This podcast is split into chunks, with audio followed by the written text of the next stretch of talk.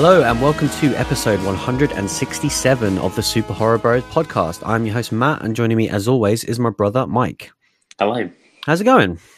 Good man. Good. Good, good. I've got my voice back this week, so hopefully this will go smoother than last I'm week. sit back and say nothing. Oh, but see, this is a movie that I really going to need your input in because uh, there's a lot of stuff going on in this film, um, and it was it was madness. Um, but yeah, we will get to Rabid later on. That is, of course, the new remake uh, by the Soska sisters, which of course was at Fright Fest this year. Um, They were at Fright Fest. And it got a was it? I think it's just a UK Blu-ray, which is surprising. I think so. Um, Like, yeah, it's pretty good. Like I don't think it's out in the US or anything, even though we have like a physical copy in our hands in this country. Like it's really bizarre. Um, yeah, it feels it feels weird.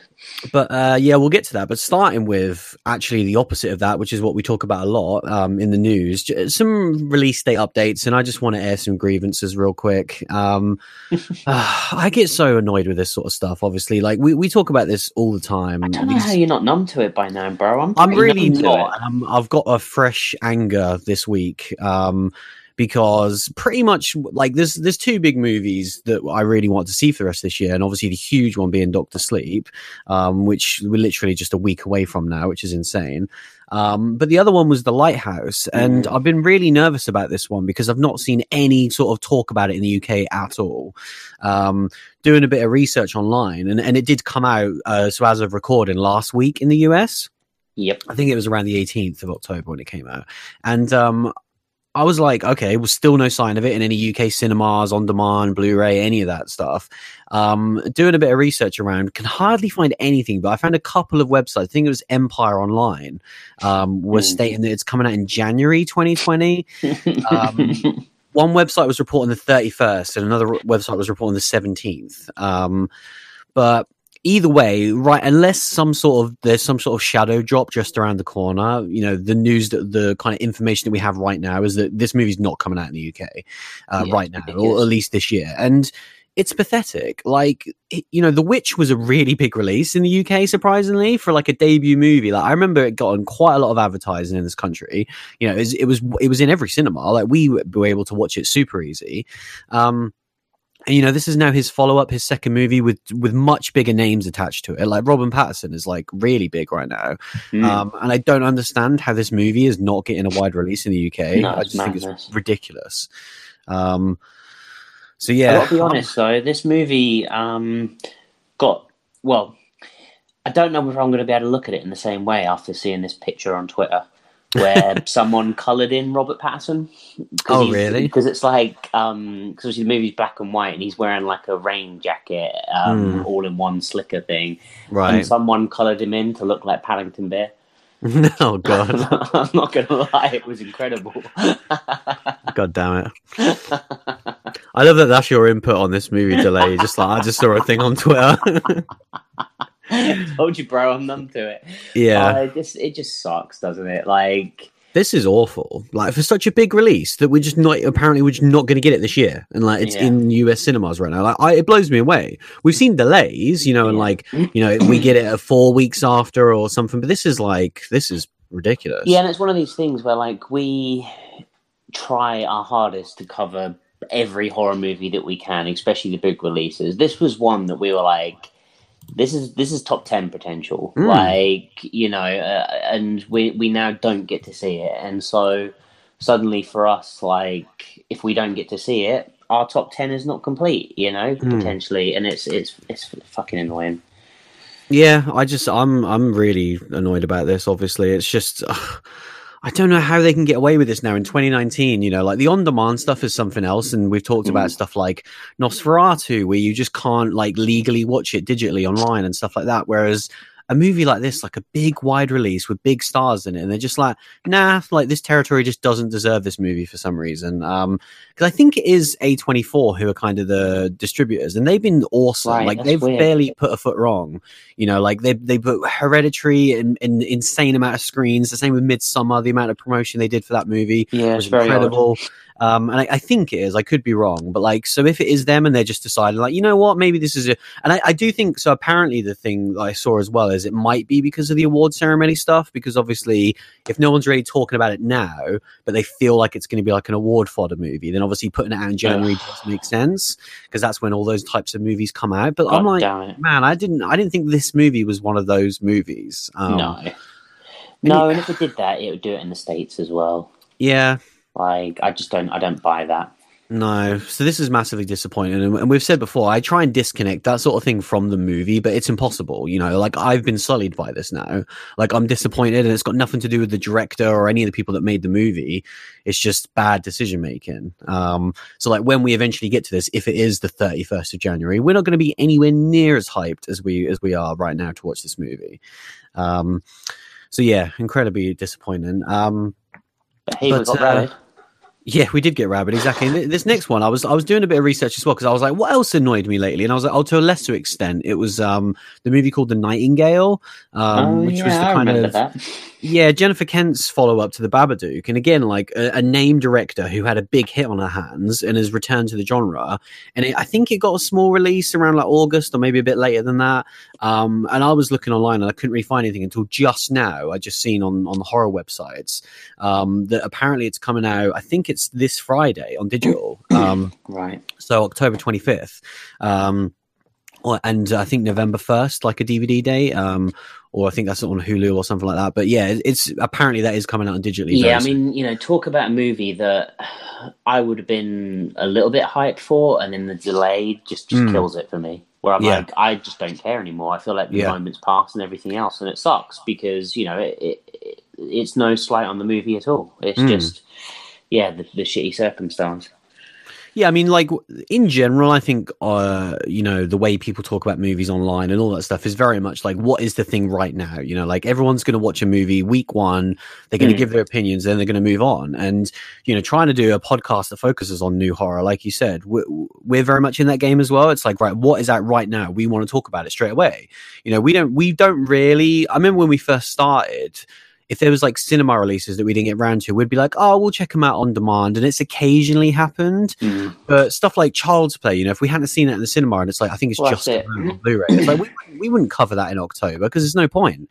No, and Um, you think you know even our Doctor Sleep episode, you know when that goes up, we want that up, you know, a few days after its worldwide release, so Hmm. you know it's there as soon as possible, and it's just like we don't get the chance to do that with these types of movies that keep getting delayed. Yeah, it's such a shame. Yeah, this really bothered me about Lighthouse because I was oh, so Mhm. excited for this movie. Like, I'm gonna try and just forget about it because I really don't want it to reflect on that movie. But man, I'm hoping this is wrong, and I'm hoping that by next week we'll have an update. Like, oh yeah, it's coming out. Like even November, you know, I'll take that. Let's just put it out this year. Yeah, like I hate when it goes year into the new year because then it's all it's weird. Do, do you know what I mean? Like, Yeah, well, 'cause Yeah. what was it? Train to Busan. Is that what we had uh, that problem with a couple of years ago? yeah, well, we definitely saw that movie late because that was again one of those weird, you know, being a foreign release. It was kind of like yeah, the slow word of mouth and people like talking about it. Um, Mm.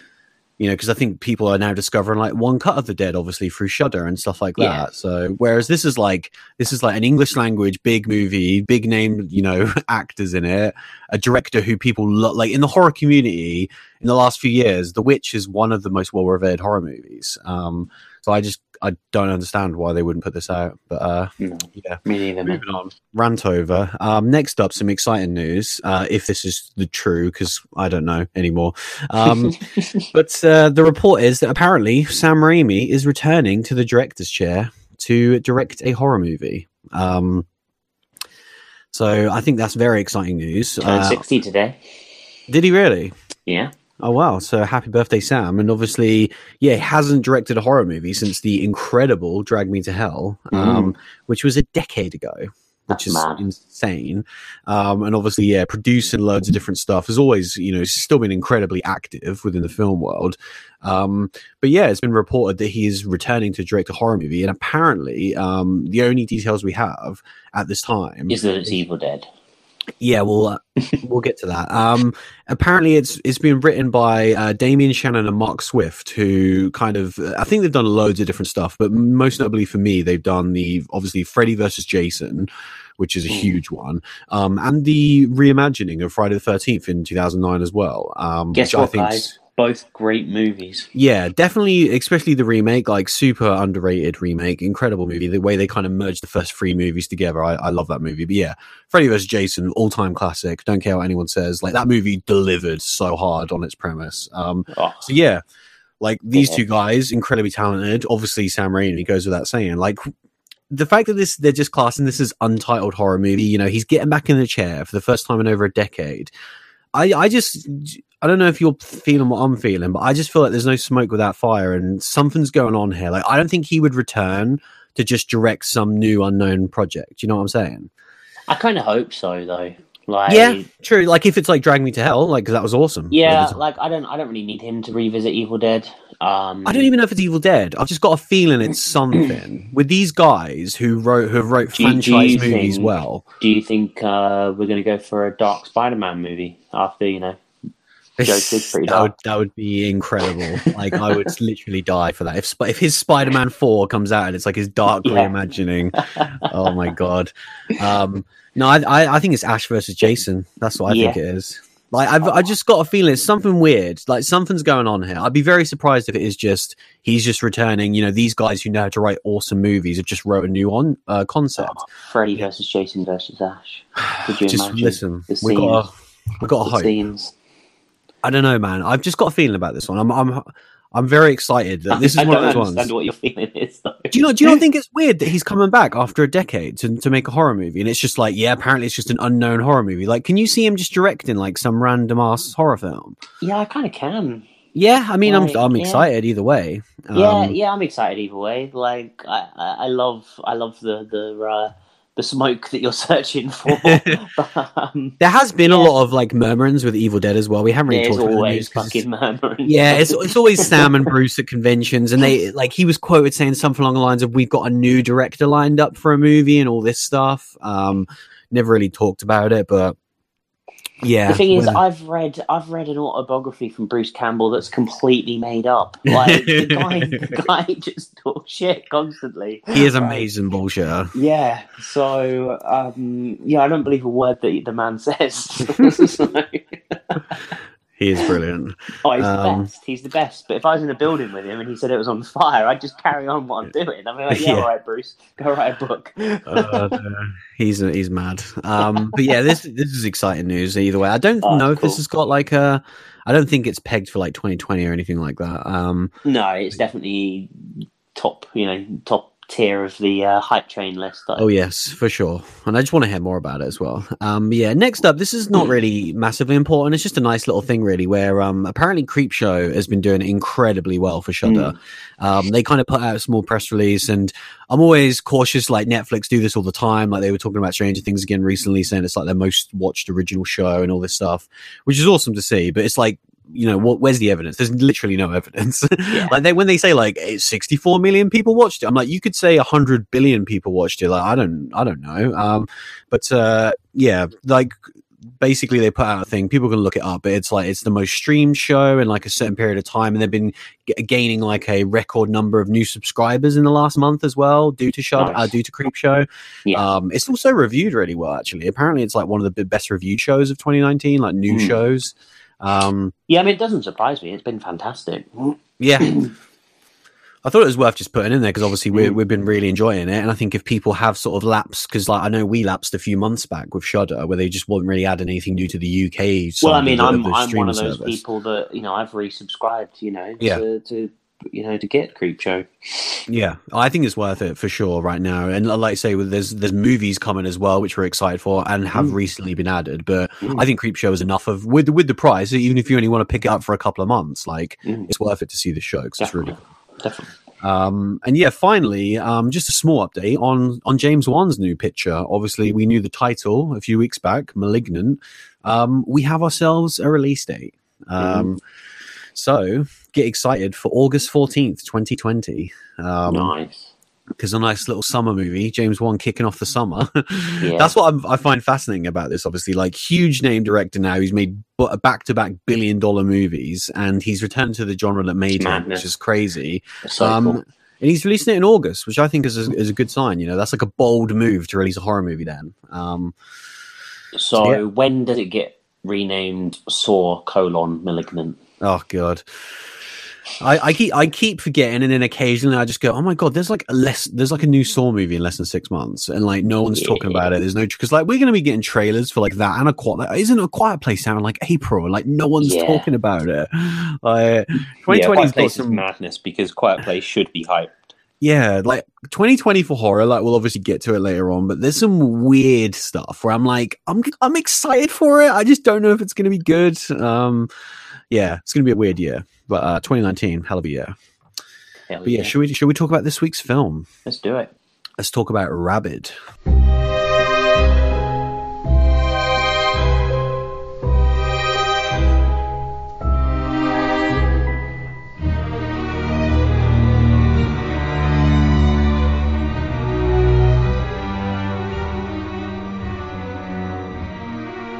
So yeah, like we said, obviously at the start of the show, this was one of the marquee movies of Fright Fest. I would say. Um, yeah, I would was- say it was the movie kind Yeah. of, you know, from from all the announcements and that. It was the one that I was most hyped to see and was most disappointed that we didn't get to see.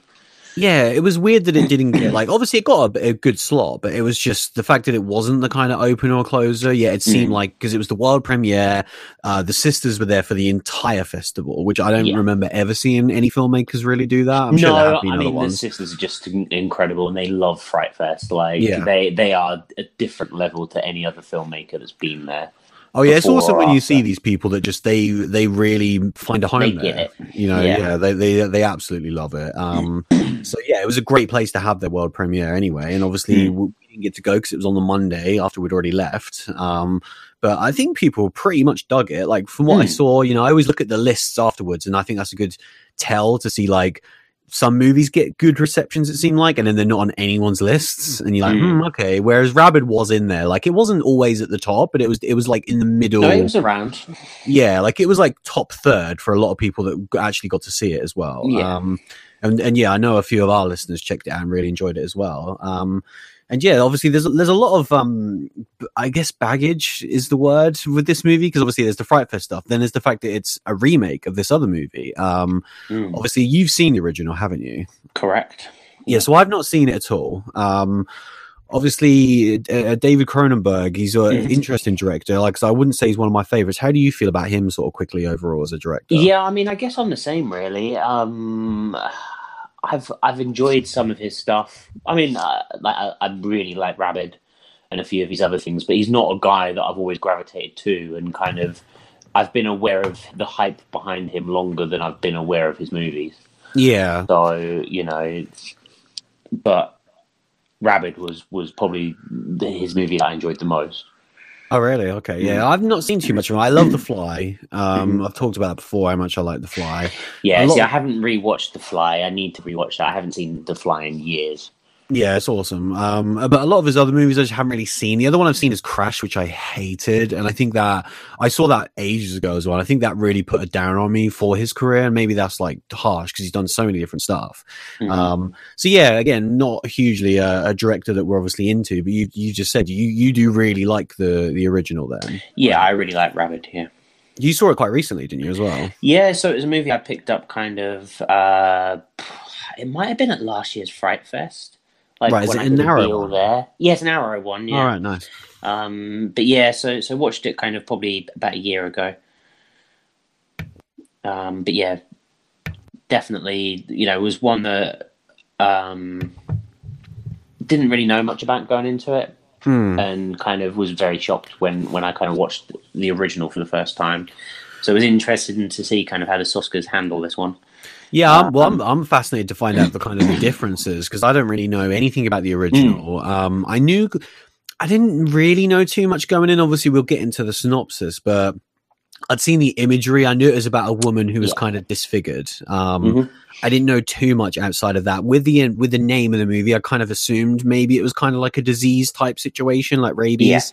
Um, but yeah, I didn't really know too much going in. No, Um, so yeah, no, and it's wanna- interesting because I kind of pieced some stuff together from my knowledge of the original, so it'd be funny Right. to see where you ended up on this one. Um, Yeah. but but yeah, so um, 2019 Rabid um, stars kind of um, our main character Rose, who's kind of um, she's she works in uh, fashion clothing in this kind of dog eat dog world, and she's very timid and shy, and she has like um, a couple of scars on her face, and she's very subconscious of this, and kind of a. a crooked nose and stuff and just kind of doesn't feel like she fits into this world that she's so desperate to be part of um, and kind of very early on, she um, goes to this kind of launch party for one of the products and feels out of place and kind of gets a kind of a she does get bullied kind of um it's not kind of aggressively bullied is it um but she's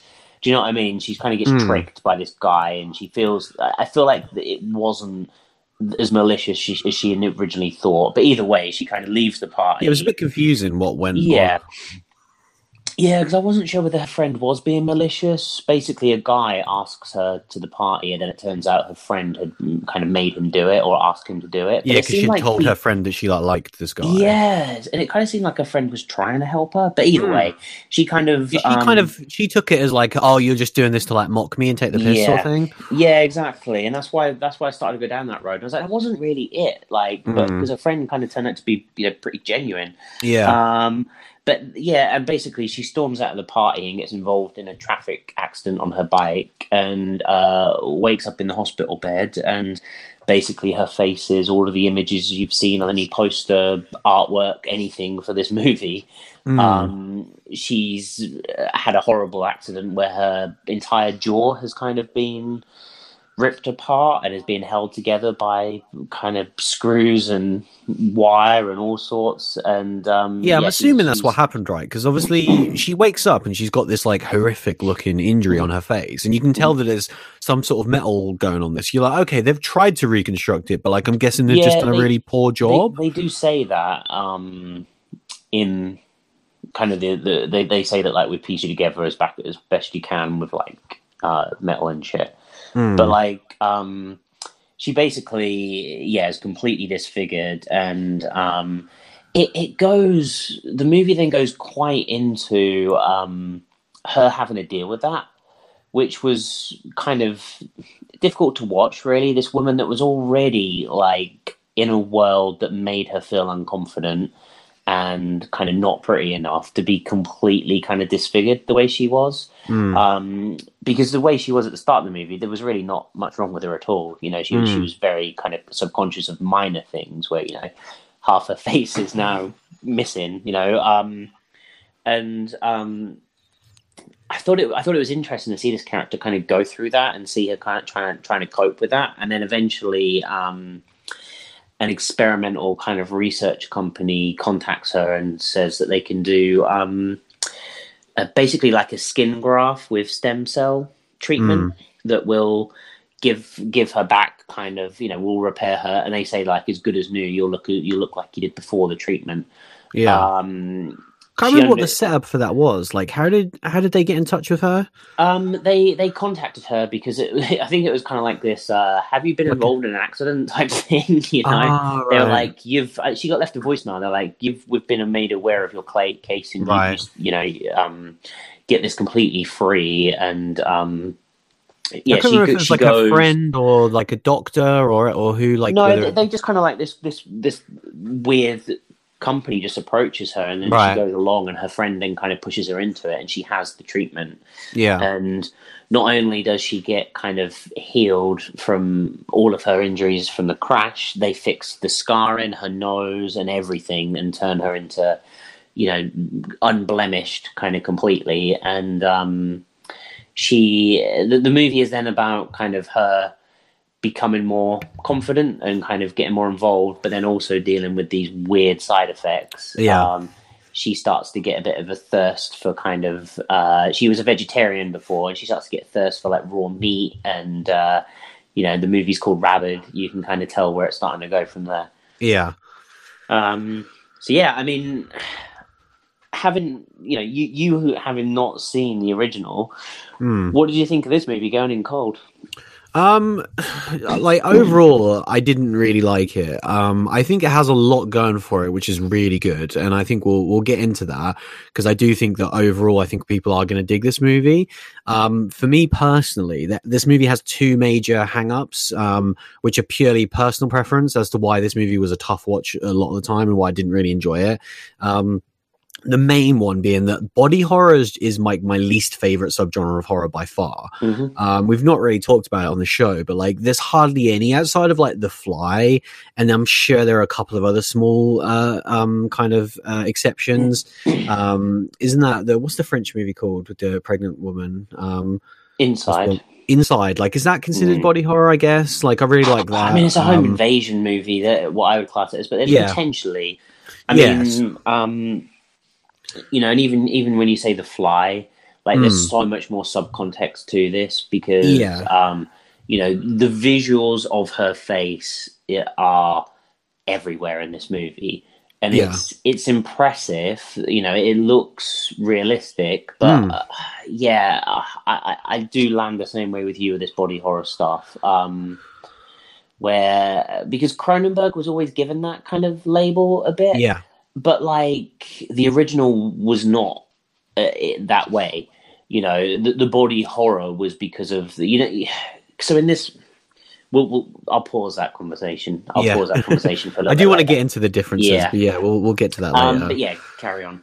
Yeah, so like the body horror stuff is just that is again a personal preference. Like Mm. if I'm sure people love that and, and that's what you expect. Because I think that's my my two major hang-ups. And I think people will be asking themselves, well, why did you watch that watch this movie then? Because it what number one is a body horror, and number two is I really can't stand fashion stuff. Um Mm. it's a world that I have no respect for. Uh, in terms of all like the forms of art which you know get appreciated as such like i i realize that there is some talent involved in kind of these designs and stuff? I, I do, but I, I think the, the world itself, and I get that this movie is like a takedown of that stuff, which we'll get Yeah. to. But like, I, I have such little interest in it that I don't even want to see like a satire or a takedown of it. I find it pathetic. And I think that a lot of it actually reinforces like really negative stereotypes towards women constantly that we've just seen time and time again. You know, like the kind of the, the messages, the kind of the the focus on the super skinny, like all of that stuff. I just, I, it's just a world that I really, really, really don't like, and so I never want to see anything about it. Um, and so the fact that this movie is, you know, primarily about the fashion world, and it's an it's an interesting mashup to throw. Obviously, what you've said, this character who already feels like an outsider to then Mm. have this horrific injury. Like, like I say, I respect this movie because I think it has a lot going on. There's a lot of different messages.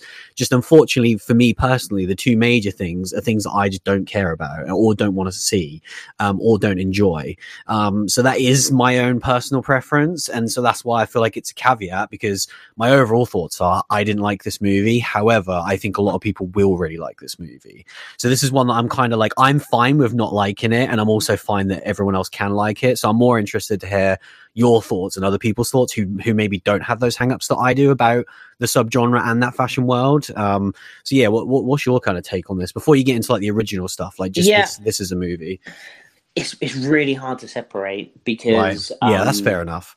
this movie because I did I did dig the original quite a bit, and um, it it was kind of one of those. It was kind of around that time where I was picking up these Arrow ones and starting to take gambles on things that I hadn't seen before. Yeah, And this was like one of the first big wins, and it has stuck with me. Um, and this this film is very different from the original. Um, what you just spoke about there, no fashion stuff in the Right. in, the, in the original. that was just a brand new sort of element. brand new element and, and it was an element that I did not enjoy because yeah I, I don't like to see that world either. I don't quite have the hang-ups you do on it, but I still don't enjoy it. And it's just yeah, it's just this kind of superficial fakeness with all these kind of characters that I just don't, you know, like and everyone sucks and everyone's horrible and just trying to do Hmm. each other over and it's just been done and I don't really want to see it. Um but you know, it did have that interesting kind of element of Rose trying to deal with things in this world. I can see why they kind of picked it, but I felt like it could have been any sort of competitive workplace. And It Yeah. could have been more exciting. Um, especially when it started to get towards kind of like the finale of this movie, not going into spoilers, but kind of it's heading towards like this fashion show kind of exhibition and kind of the, the, the, the finale of the movie is kind of heading towards that as well. And I was like, oh, I really was hoping that you were just going to veer away from her work and, and focus on Rabid and the movie, you know, that, that I wanted. Um, so, so walking out of this one, I, I was left a bit disappointed as well. Really, like I didn't hate this movie, but um, I love the original, and I feel like this veered away in parts that I just didn't want it to. Yeah. Um, and what I loved about the the kind of original was that um, so when she starts to get like a taste uh, for this thing and that she kind of goes on the hunt herself and picks up Mm. like these sleazy men and then uh, you know drains them in the original. And kind of in in this one her empowerment comes from like becoming like a fashion bitch and like this kind of you know good in that world. And that was like her side of being she's like, "Look at "Oh, these I'm cool strong and powerful. like this is what i can do now. And it was like I didn't, yeah, I just didn't like that side of things, and um, you know, the, the visuals um, obviously were were fantastic, and kind of, um, it's just, it was just kind of a little bit mismatched in places, really, because you had all this fashion stuff, and you had this big kind of fashion show, what seemed like was going to be the finale, and then you Mm. kind of turned back to the lab and kind of had all this stuff in the lab, kind of that that was talking about things, and I was just kind of thinking like, how did it suddenly transition? It felt really jumped there, and kind of it felt like they were trying to tell two different new stories because neither are in the original. Right. And one I didn't enjoy and just ended abruptly, and the other one just wasn't fleshed out to start with and didn't kind of make a lot of sense to me. yeah. Um, so when the movie ended, I, I just, you know, it's one of those things like when a movie ends, you kind of have this uh, feeling like at the, you know, as credits roll, and my, my feeling was disappointment. You know, I was just like, oh, I just it just didn't quite hit what I wanted it to hit. Mm. Um, and you know whether that was expectation, you know, because I was pretty pumped for this movie, or or what really, but but yeah, it, it didn't quite hit it for me. I think um, I think a lot of people will will like it, and like I said, Hmm. I don't dislike it, but um, I just feel like the original is out there, um, and, and it is fantastic, and um, you know, the, the the only thing I would say about this is it does feel like a completely different movie. Maybe Right. that is what I am getting caught up on, like because it is this remake. Um, Is that a good thing? Like that it's you know its own different Well, take on the style? well, because uh, I, it- I'm curious, yeah. what does it even take? Like I, I'm guessing it just takes the element of someone has an accident, Yeah. and then through the process of healing, they become mm. like yeah, uh, essentially yeah. a rabid So creature. Yeah, so basically the, the original, going into kind of synopsis for the original for you, but also for listeners out there that haven't seen it, kind of the original is kind of um, uh, woman gets involved in a bike accident as opening credits roll, Right. and she's out in the middle of nowhere, and this kind of um, plastic surgery kind of experimental hospital is right nearby and kind of answer the call and Hmm. take their ambulance out there, bring her into their um, surgery and kind of um, operate on her to save her life. And in doing so, do the experimental skin graft completely kind of at the beginning of the movie and kind of without her being aware of it. And she wakes up in the hospital kind of like a month later and she doesn't have any of the body horror. She looks completely normal. Um, but then starts to get the, the thirst for blood and kind of inevitably breaks out. Um, but what what she kind of does in that movie is she she she's slowly kind of infecting people, and they're kind of going about the city, and you have all these cutaways of them doing stuff, which you got a little bit in this movie, didn't you? But Hmm. not a great deal. If you got the hospital and you got a couple of characters that came back, so I guess you did get it a bit, but kind of the original really felt like it was building this kind of epidemic that was spread from our lead character. Um, Right.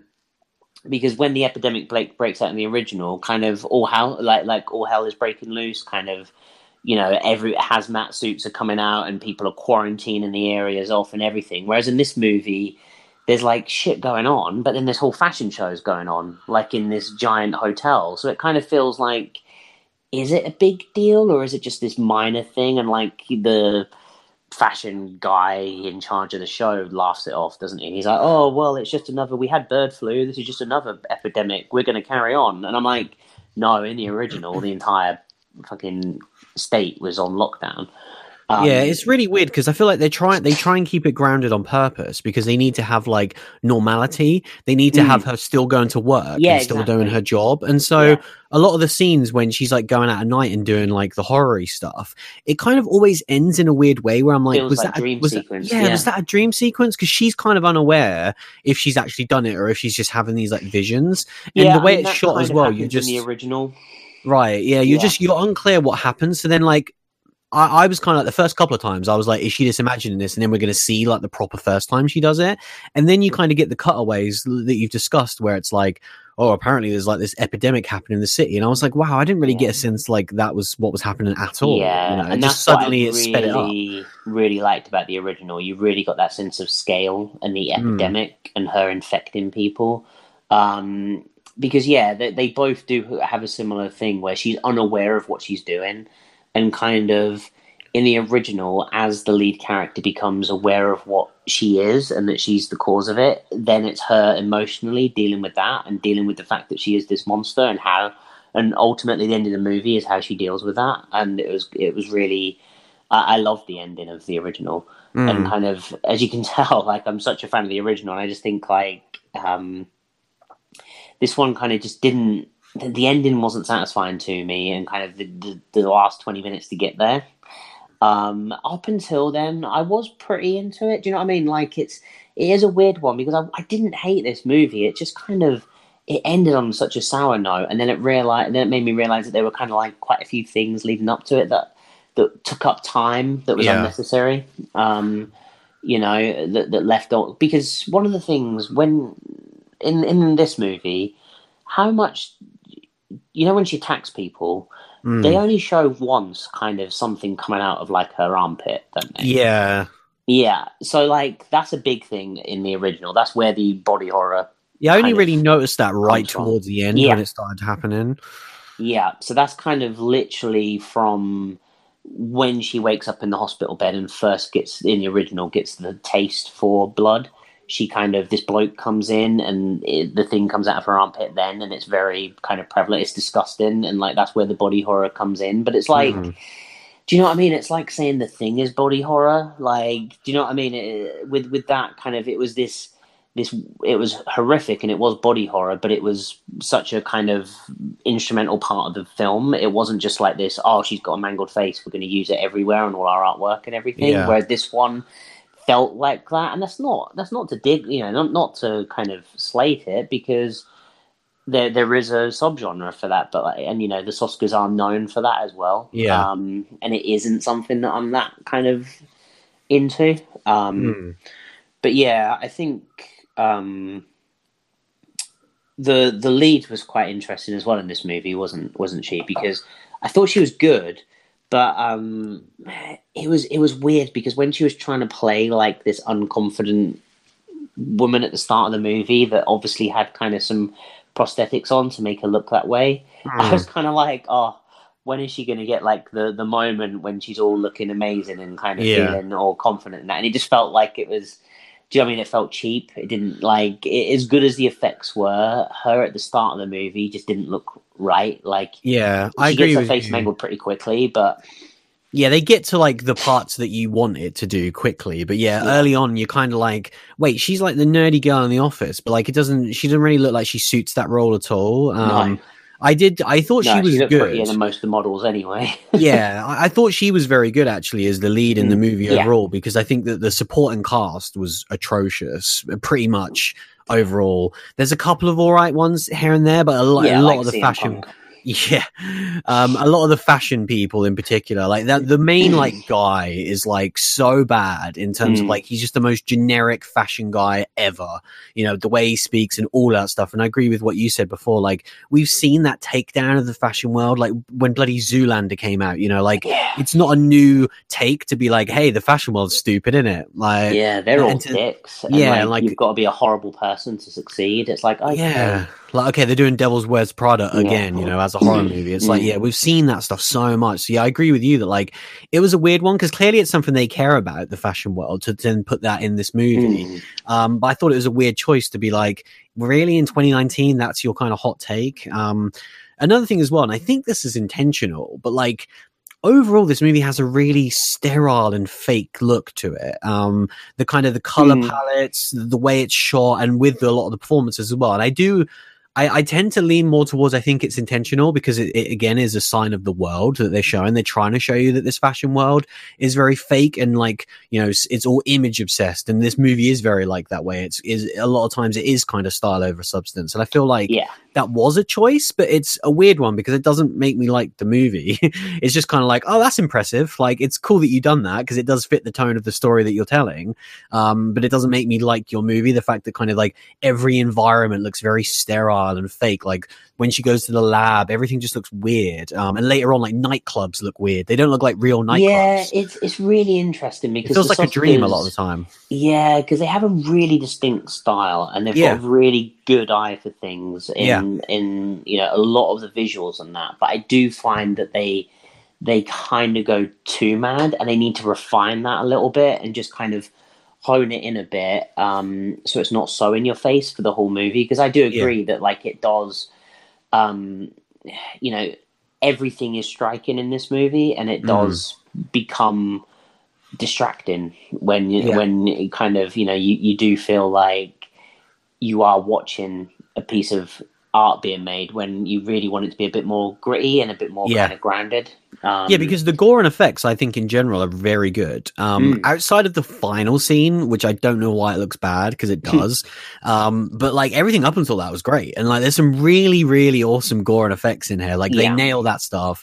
It looks brutal. It looks really realistic. But yeah, it's in, it's in this obviously fake world which they've which they've created on purpose so it does lose that substance of like here's someone biting someone's face off and it looks really brutal but you know that you're kind of watching this like perf- overall performance um it's a weird one because obviously we know that it's Yeah. not real. It's a movie, but it's a, it's a weird choice, isn't it? It kind of takes that realness out of it.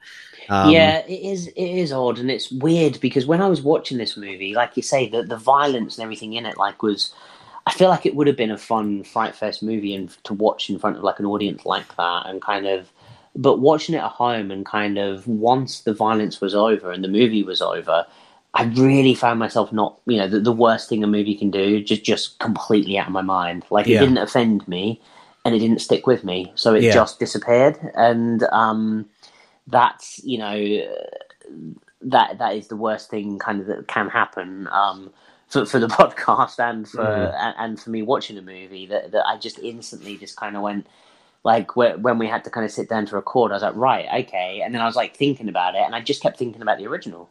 yeah, One thing I thought was interesting was the um, actor that she kind of attacked in the um, hospital, and then kind of like he went off to his Oh, job. yeah, yeah, And like, I I would have enjoyed the take on that world, kind of Yeah. being this kind of parody on the acting world. Um, I enjoyed that scene a lot more than the um, than any of the fashion stuff. Kind of, he's he's on kind of like camera, like sweating, and then trying to get into role, and then like flips out of this extra, and ultimately kind of viciously attacks him. And yeah, I thought that scene was fantastic, prob- probably the best scene in the movie yeah. And cool. kind of um you know i really wish you know imagine if she was kind of like this you know nerdy kind of behind the scenes kind of person that wanted to be in front of the camera and that sort of thing like i would have enjoyed that as kind of like a more modern kind of take instead of this whole fashion world thing but Yeah. um you know like i say it's a preference thing Yeah, Um, it's interesting that obviously we seem to have fairly uh, similar thoughts on this one, even though we're Mm. coming at it from just completely varied uh, opinions. You know, on like Mm. uh, the obviously I've not seen the original at all, and you have a, a, a real like for it. Um, Mm. Yet we still both kind of were disappointed in similar ways. Like I find that interesting actually because I was Yeah. not expecting that. I was expecting to be like I have my own thoughts on this movie because of my own personal hang-ups, and then kind of you know you you would have a different opinion. So it's interesting that you were still disappointed, even though just in different ways. Yeah, and like the thing is as well that um I think this movie did did right in not copying the original, and I don't think Yeah. it shot on the original either. Like I Right. thought it was very, you know, it, it it did it it did kind of things justice in it. It's just that the you know when when you kind of if you're going to remake a movie, you either remake the same movie, which kind of sucks, and like you got to do something then that's super fun, like the Friday the Thirteenth one we've already spoke about, Mm. that kind of just just kind of adds up the fun and amps it up to ten, and um, still will get mostly ragged and hated on. Or do you do something completely different, like Evil Dead, and just kind of almost in name alone, and kind of they they kind of took that approach with it, really. Um, what I, I don't know, really. I'd say it's probably like thirty percent kind of of the original and 70 of their, their own stuff. So it's kind of like this weird middle ground. And then ultimately the new stuff that they wanted to add, the, you know, what we've said, what we've already talked about, the fashion and everything just didn't hit for me. And so Yeah. the stuff I liked the most about this movie was the 30% of the original. Yeah. Um, and so, you know, it's, it's, it's weird. It is weird. what would you What would your recommendation be for this one? Um, I It's think, hard, isn't it? Yeah, like I, I did still like, I didn't hate this movie. Mm. Um, I think I did like it more than what you did ultimately, but it just kind of left me disappointed by the end. And so I, I think it's worth watching. Like, it's it's so weird as well. Yeah. like, and if you want something that's violent and weird, then then go watch this. Yeah, I agree. Really, like if you've seen any of their previous movies, like obviously check this out because it's that Mm. it's that similar style, that similar vein, um, and I think people will dig it if you're into that sort of stuff. Um, obviously, my own personal preferences aside, and if you're similar to me, if you're someone who's not into body horror or the fashion stuff really turns you off, then you will be the same as me. Probably, you know, you won't really dig much about this movie, but like I say, I still respected it. It had some really cool moments of horror. Um, it it was it it was it had a it dragged in the middle was the only time when it felt like oh this is a bit too long. Like I really liked the the kind of the first two the the first act and the last act were interesting. There was just a lot of the when she went back to the fashion world was when I was really struggling with this movie because I was like come on let's just accelerate to the kind of the horror bits. Um, but yeah, it's, it's a hard recommendation because yeah, we've seen like a lot of better movies than this this year, but we've also seen a lot of movies that are way worse than this. Um, so overall, yeah, is, like it's this hard. is still in like the good the good bracket. It's just that it's the low end of that for me. Yeah, for sure. Um, but yeah, we will take a short break and we will be right back.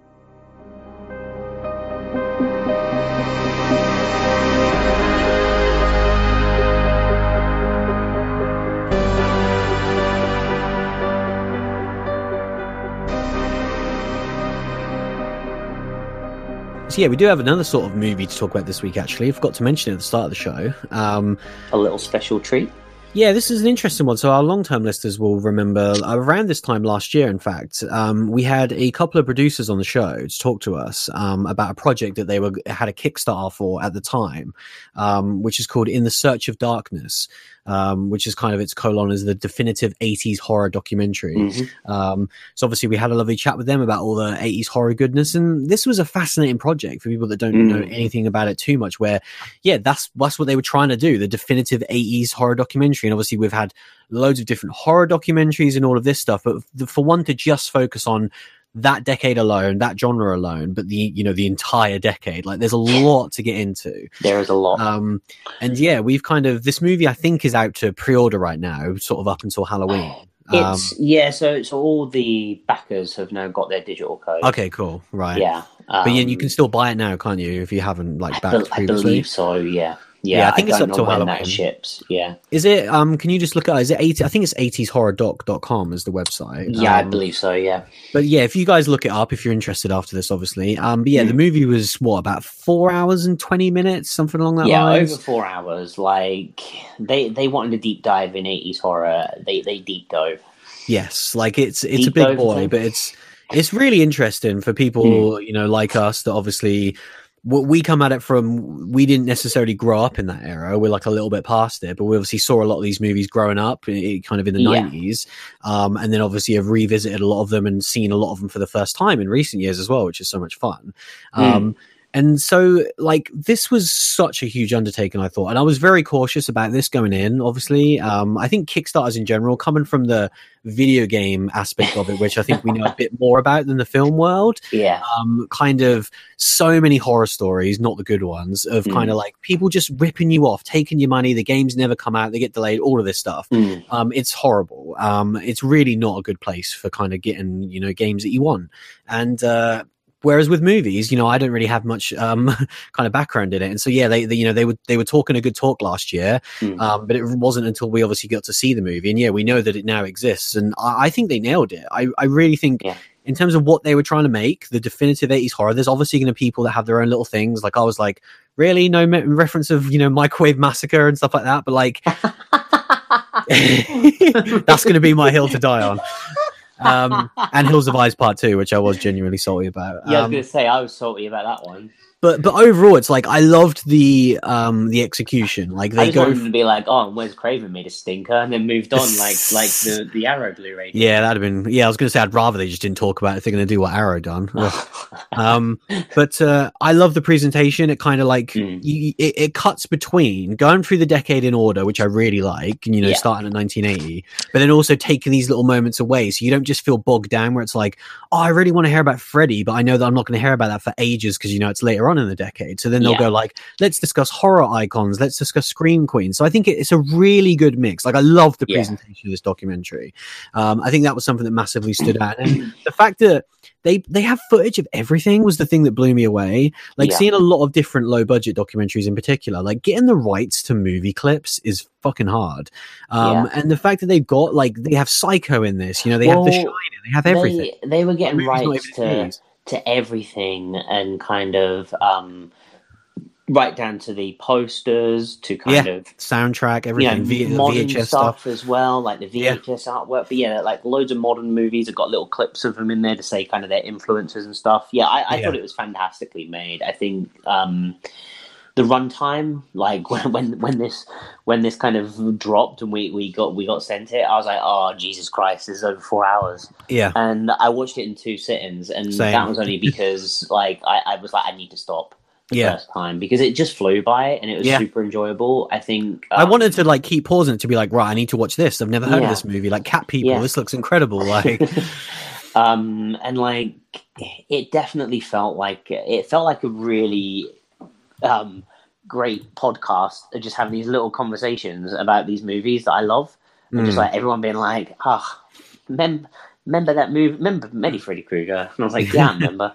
And it was just it was just fantastic. And like they got they got so many like cast and crew members back Yeah. talking about things in a really interesting way. Um I thought there you there's know there's three notable exceptions, I, I think, or, or kind of uh, additions that they needed. Yeah, I mean, we needed Bruce. There's there's one, well, yeah, he's like the second on the list, I think, where it's like because they do talk about Evil Dead a lot as well. yeah, um, and he's not there, which is a shame. Hmm. Um, I think there's one huge glaring admission. who's? Um? I, I think the Robert Englund. Say. um, yeah. you know, he's not on there, and Mm. Obviously for people that like really want to watch Freddy stuff, like there is an insanely in-depth Freddy Krueger documentary out Oh, there. there Um, is probably the best like documentary I've watched. Yeah, it's incredible. Never Sleep Again. Um, Yeah. So so yeah, it's out there. Um, yeah, but it was it's weird because yeah, they talk about Freddy loads, and they have mm. everyone else that you could have. Obviously, they can't have Wes, yeah, well, they, they have Nancy talking lots, like Heather Langenkamp, Yeah. which was amazing because I've not seen her talk in years, and she was Yeah. on it loads. Um, Yeah. You know, they had other cast members and stuff. It was it was we- it was just weird. It was the weird thing where they were constantly talking about Freddy, and you've got um Kane Hodder, you've got Doug Bradley, you've got all these people, Mm. but you just don't have Robert Englund. So yeah, he was the main one for me, and then uh, Bruce kind of as the lesser one, and then my third one would have been Jamie Lee Curtis. Now. I don't think she needs to be on it, and for me personally, I don't want to hear from her in 2019, um, Yeah. especially Yeah. talking about her I old think that was. I think I was gonna say. I think that was a bullet dodge. yeah, because like she's just so like I don't know. I just don't like hearing her talk about horror movies. Um, whereas Mm. they talk about her so much though. Like she's so prolific in this decade, and it's weird to t- continually bringing up Jamie Lee Curtis. Mm. Well, because obviously they talk about talk scream about herself. queens, and she she is the one that that defined that.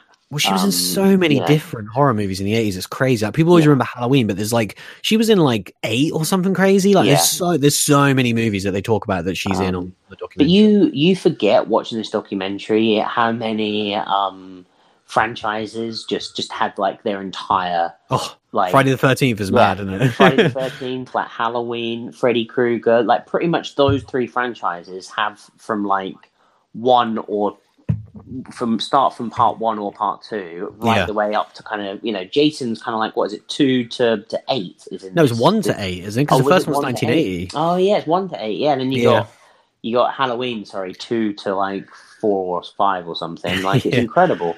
Yeah. Um, but yeah, I definitely like like I say, I thought I think this is a must for people that that love Yeah. like especially people like listening to a horror podcast because. I think this is just visually this is like a visual fantastic four hour podcast. Um Yeah. that is just kind of these people, you know, I, I felt like um they could have deep dove uh, in a couple of other areas and stuff, and I feel like they probably did. And there's like this six hour cut somewhere where they're like, Yeah. right, we have the 10 years that we have to talk about.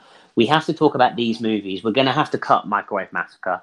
Like, we're going to have to cut a few of these other conversations. And then we can't, like, talk about all these other influences and stuff. Um, but there was still some really interesting takeaways um, from the, the cutaways that they did from the kind of, you know, that they, like you said, they talk about a year in question, but the, the cutaways I thought were all super interesting. Um, Yeah, some new a- conversations, some that have had been had before, but still Yeah. like interesting.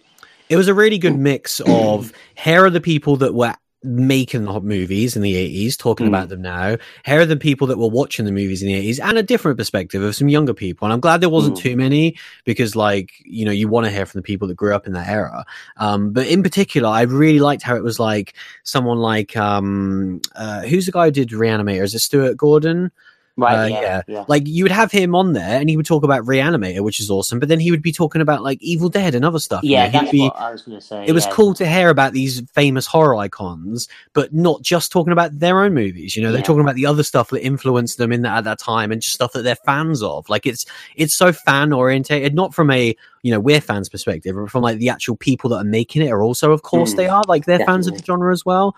Um, so yeah, like I, I think they nailed it. I think it's an amazing presentation. Mm. Um, I think that it's like such a good gift, kind of like it's a great purchase to have if you're a horror movie fan. But like if you know someone who loves horror movies, I think this is such an awesome gift to get someone. yeah, definitely. Just to be like, oh yeah, you know, you know, I, I know you like horror movies, which like a lot of people do, and it's such a vague term Yeah. that like Here's it's hard to find.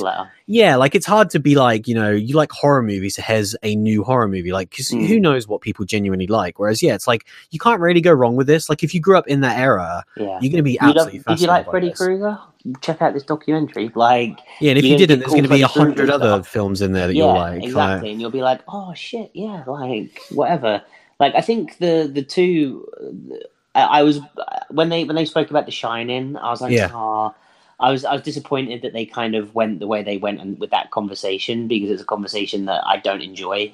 was it the whole like I Stephen love- King bullshit thing? Yeah, and just Yeah. everyone that was talking seemed to be on the same page where they were Yeah. like, "Oh yeah, The Shining kind of sucked." I'm like, "What are you talking about?" Yeah, I was like, oh Like, yeah, oh that's funny. You're all wrong. Yeah, I'm like, "Oh, it's one Might of be the best horror movie ever made. And- Um, At least um, they got the the conversation about Halloween Three right because Yeah. that movie is a goddamn masterpiece, and yeah, but I feel like everyone loves that movie. they do now. But uh, what I did, I'm glad I brought that up because I think my favorite person out of all of it, the Talking Heads, was Tom Atkins, who yeah, he was brilliant. he spoke with such a giddy excitement about these movies. He was Yeah. telling amazing anecdotes. He Oh, still had the charm on screen. Like he was my favorite person in this whole documentary. and uh, the actress from Texas Chainsaw Massacre too. Yes, she was good. She was Yeah. great. they had some I- great I- stuff about I- that movie as well. I really enjoyed that.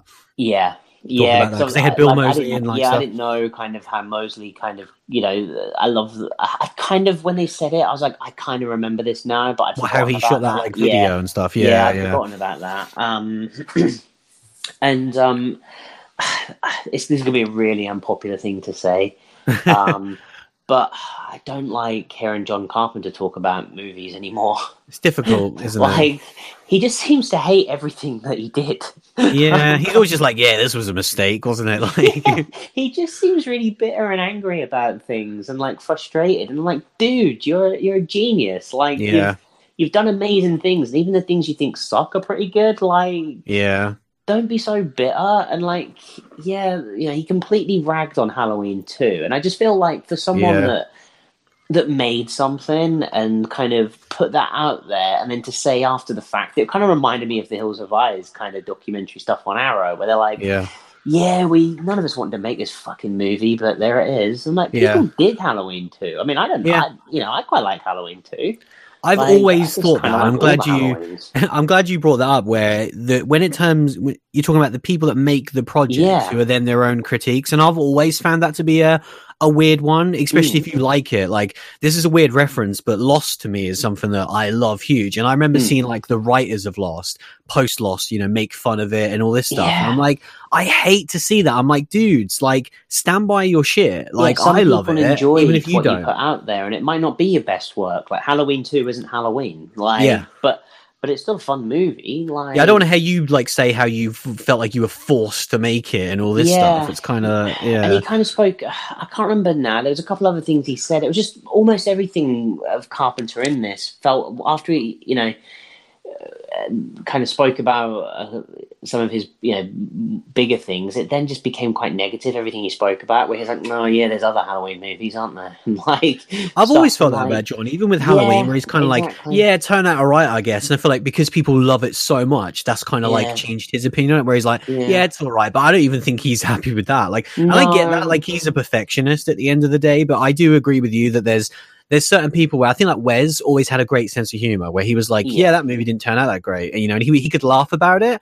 Yeah. Whereas John does feel like that, the old salty guy in the corner. And I feel like Yeah. 2019 is the year of uh, old white salty directors, uh, you know, posting bad quotes recently. Um, yeah. But I don't want him to join that that that forever No, growing and, list. and that's the thing. I just kind of like, dude, you should probably not talk too much on camera because you you just sound like quite salty and bitter at this point. But you know, the guy's still Everyone else, down a though. legend. Like I say, it's probably you know it's probably an unpopular take, but I, it is a take that I have. But yeah, it, this this documentary is just fantastic. Though I think um, you know when just going in, you'll forget so much cool shit that came out in that, and that's what this that's what this documentary is designed to do. Like, yeah, I came out after it, and there was like we, we've got a couple of documentaries on DVD that we've got like that that just got us hyped like when Yeah. we watched them, and then it just kind of just has a killer soundtrack, and you just get hyped, and you see these clips of things, and I'm like.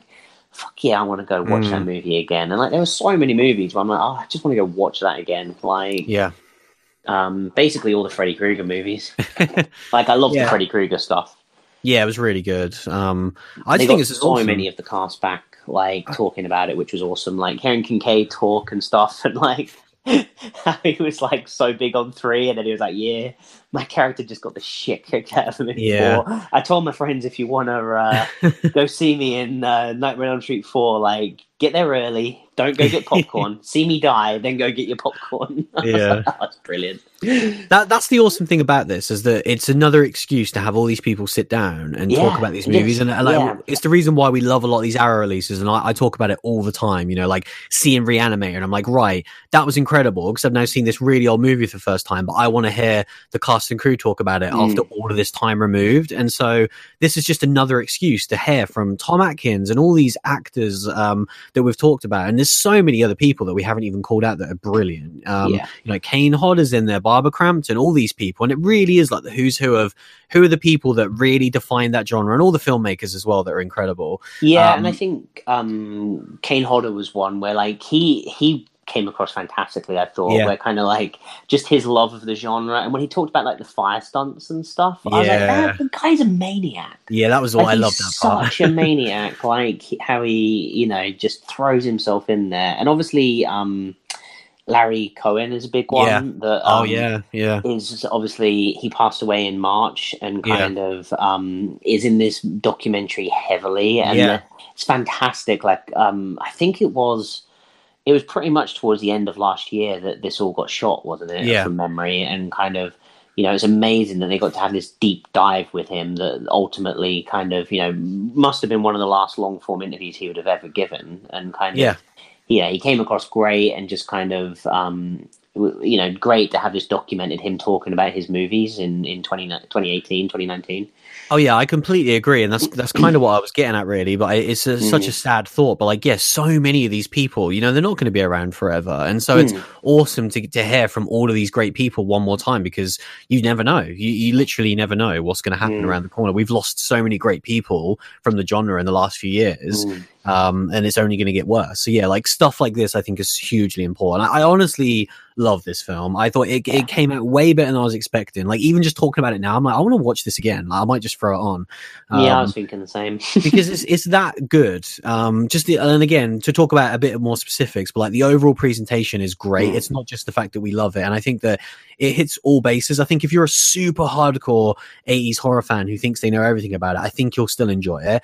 If you're someone like us who kind of loves it but absolutely doesn't claim to know everything and will learn a lot from it, you'll really dig this as well. Or if you're just like a new horror fan, young horror fan who's seen, you know, the classics like a Freddy movie and stuff, but you've not Mm. seen like a, a few of these smaller deep cuts, then you're going to learn so much from this. Um, yeah, so yeah, And I, think, it's really good. um, kind of halfway through, I kind of thought to myself, it's one of those things where, like, if someone talks about Nightmare on Elm Street for 10 minutes, am I going to dig it? Yes, yeah, probably. And I'm like, so therefore, is this good just because they're talking about shit that I like? And I was Yeah. like, no, no, this is this is better than that. This is Yeah. kind of new conversation, fun conversation. And I think the thing I enjoyed most is what you mentioned is that um, you get these actors talking about stuff outside of their wheelhouse. You don't Yeah. just have Carpenter talking about Halloween.